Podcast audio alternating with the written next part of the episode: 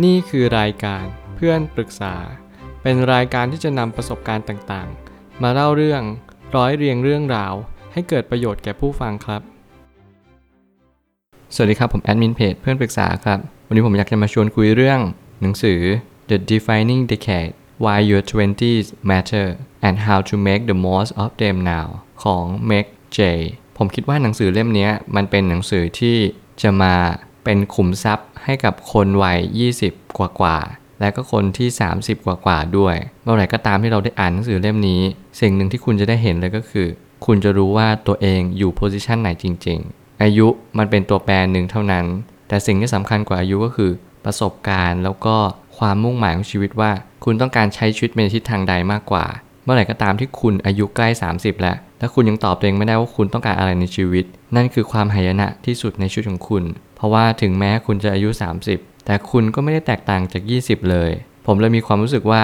การที่เราได้อ่านหนังสือเล่มนี้ มันมาย้ำเตือนของคนวัย 20 กว่าๆจริง ๆ ถ้าคุณยังไม่ถึง 20 ผมก็แสดงความยินดีด้วยว่า คุณจะมีเวลามากกว่าคนอื่น แต่ถ้าเกิดสมมุติว่าคุณเป็นคนที่มีอายุมากกว่า 20 กว่าๆแล้วและเข้า 30 บอกเลยว่าคุณต้องรีบหยิบหนังสือเล่มนี้มาอ่าน ให้เร็วที่สุดเท่าที่ทำได้ และถ้าคุณมีอายุที่ 30 กว่าๆคุณอ่านหนังสือเล่มนี้เพื่อจะย้ำเตือนคุณว่า คุณจะใช้เวลายังไงให้มีความหมายมากที่สุด เพราะอย่างน้อย เราก็จะได้ไม่เสียเวลาต่อไปอีกแล้ว ผมไปตั้งคำถามขึ้นมาว่า เมื่ออายุ 30 ไม่ได้หมายถึงอายุ 30 จริง ๆ เพราะคุณอาจจะยังใช้ชีวิตเหมือนคนอายุ 20 อยู่ เมื่อไหร่ก็ตามที่เราใช้ชีวิตร่วมทศวรรษ แต่ละทศวรรษผ่านไป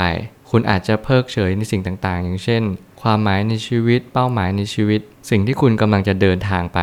คุณอาจจะไม่รู้ คุณอาจจะสุ่มเดิน หรือคุณอาจจะไม่รู้ด้วยซ้ำว่าชีวิตคืออะไรกันแน่ แต่แน่นอนว่าการใช้ชีวิตเนี่ยมันก็เหมือนตาช่าง ต่อให้คุณใช้หรือไม่ใช้มัน มันก็มีสิ่งที่เรียกว่าดำเนินต่อไปอยู่ดี ไม่ว่าคุณจะทำถูกหรือทำผิด ชีวิตคุณก็เป็นเหมือนตาช่างที่คอยช่างในสิ่งที่คุณทำตลอดเวลา หากว่าคุณเรียนรู้ในชีวิตได้เร็ว คุณก็สามารถที่จะมีความสุขได้เร็ว และคุณก็จะเจอความหมายชีวิตได้เร็วกว่าคนอื่นเท่านั้นเอง ทำไมอายุ 20 กว่าๆถึงเป็นช่วงที่สำคัญอย่างยิ่งยวด ถ้าพลาดไปก็จะต้องเสียใจอย่างแน่นอน คือต้องบอกกันว่าคนเขียนเขาเป็นนักจิตวิทยา และสิ่งที่เขาได้ยินได้ฟังมาบ่อยมากก็คือ คนที่มาปรึกษาเนี่ยอยู่ในช่วงอายุของ 20 กว่าๆไปจนถึง 30 หลายคนปรึกษาด้วยคำถามที่เขาคิดว่า เฮ้ยทำไมเขามาถามคำถามนี้ในตอนนี้ เพราะหลาย ๆ ครั้งคำตอบมันง่ายมากก็คือ คุณต้องวางแผนชีวิตก่อน ก่อนที่คุณจะตัดสินใจทำอะไรสักอย่างหนึ่ง มันจะเป็นไปไม่ได้เลย ถ้าเกิดสมมติคุณใช้ชีวิตมา แล้วคุณก็บอกว่าฉันใช้ชีวิตผิดไปแล้ว ฉันอยากจะย้อนเวลากลับไปแก้ไข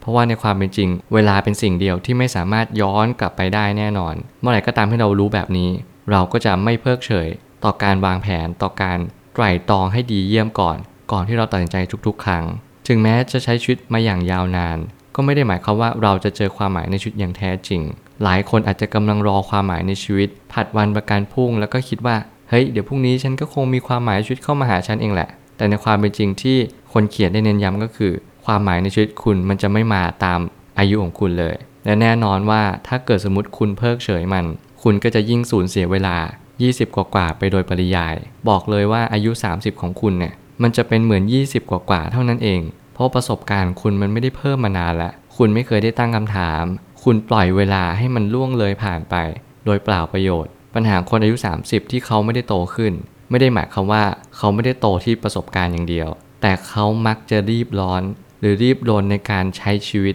30 และอย่างเช่นผู้หญิงเป็นต้น จะต้องรีบหาแฟน ต้องรีบมีความสัมพันธ์ หรือว่าเอาใครก็ได้ ที่คนคนนั้นอยู่ใกล้ที่สุดเพื่อที่เราจะแต่งงาน และแน่นอนว่าคนเขียนก็ได้เน้นย้ำเรื่องหนึ่งว่า คนที่จะประสบความสำเร็จในความสัมพันธ์ จะต้องเป็นคนที่มองการไกลและไม่เอาแค่วันนี้ เปรียบเทียบง่ายๆ ก็คือเหมือนกับว่า คนที่มีความสัมพันธ์ที่ดีและยืนยาวเนี่ยครองคู่ไปได้ตลอดรอดฝั่ง คือคนที่ไม่คิดว่าเอาแค่วันนี้เป็นหลัก อย่างเช่นการที่เราชอบใครรักใคร และเขาชวนเราให้ไปอยู่บ้านกับเขาด้วย หรืออยู่อาศัยกับเขาเลย อัตราเสี่ยงของการหย่าร้างก็จะสูงมากขึ้น ถ้าเกิดสมมติว่าคุณตัดสินใจอยู่ร่วมกัน ก่อนที่คุณจะแต่งงานกัน มันไม่ได้หมายความว่าคุณไม่สามารถที่จะคบหาเขาได้ หรือไปมีกิจกรรมบนเตียงกับเขาได้แต่หมายถึงว่าคุณไม่ควรที่จะใช้ชีวิตอยู่ด้วยกันก่อนที่คุณจะแต่งงาน นั่นคือความหมายที่คนเขียนต้องการสื่อจริง ๆ ว่า อย่าใช้ความสัมพันธ์ที่เหมือนหลังแต่งงานไปแล้ว เพราะว่าเขาจะไม่อยากแต่งงานกับคุณ และเขาก็จะรู้สึกว่าคุณไม่จำเป็นต้องแต่งงานด้วย นี่คือกฎที่คุณจะต้องวางเอาไว้ว่า ถ้าเราเป็นผู้หญิง เราจะต้องไม่ทำแบบนี้ แต่แน่นอนว่าวิจัยนี้มีการยอมรับมากกว่าเดิม เพราะว่าเมื่อไหร่ก็ตามที่เราใช้ชีวิตไปวันๆและเราก็ไม่นึกถึงอนาคตอันไกลโพ้นเนี่ย มันทำให้เรารู้สึกว่าทำไมเราต้องอดทนด้วยทำไมเราถึงต้องเก็บความสัมพันธ์ เก็บความรู้สึกดีๆเอาไว้ และนั่นมันคือกฎที่เราจะต้องใช้ชีวิตอย่างมีความสุข เพราะช่วง 20 กว่าๆเนี่ยจะเป็นช่วงที่หัวเลี้ยวหัวต่อไปยังอนาคตที่เราจะเติบโตเป็นผู้ใหญ่มากขึ้น เมื่อไหร่ก็ตามที่เราคิดถึงอนาคตมากขึ้น เราก็จะวางแผนมากขึ้นเท่านั้นเอง สุดท้ายนี้อายุอาจจะเป็นเพียงแค่ตัวเลข แต่ตัวเลขนี่แหละ จะทำให้เรามีความคิดในระยะยาวที่เปลี่ยนแปลงไปอย่างสิ้นเชิง เมื่อไหร่ก็ตามที่เรารู้ว่าเราควรทำยังไงกับชีวิต ตั้งแต่วันนี้เลย เราจะรู้ว่าอนาคตเราก็จะเป็นไปตามสิ่งที่เราคิดในวันนี้นั่นแหละ ไม่ว่าคุณจะอายุเท่าไหร่มันอาจจะไม่สำคัญ เท่ากับคุณรู้ว่าวันนี้คุณควรทำอะไร อนาคตคุณจะทำสิ่งใดหรือคุณจะเป็นสิ่งใดต่อไป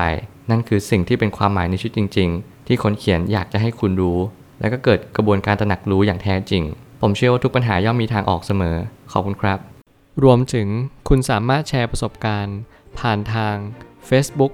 Twitter และ YouTube และอย่าลืมติด Hashtag เพื่อนปรึกษาหรือ f r ร e n d t a l k a ด้วยนะครับ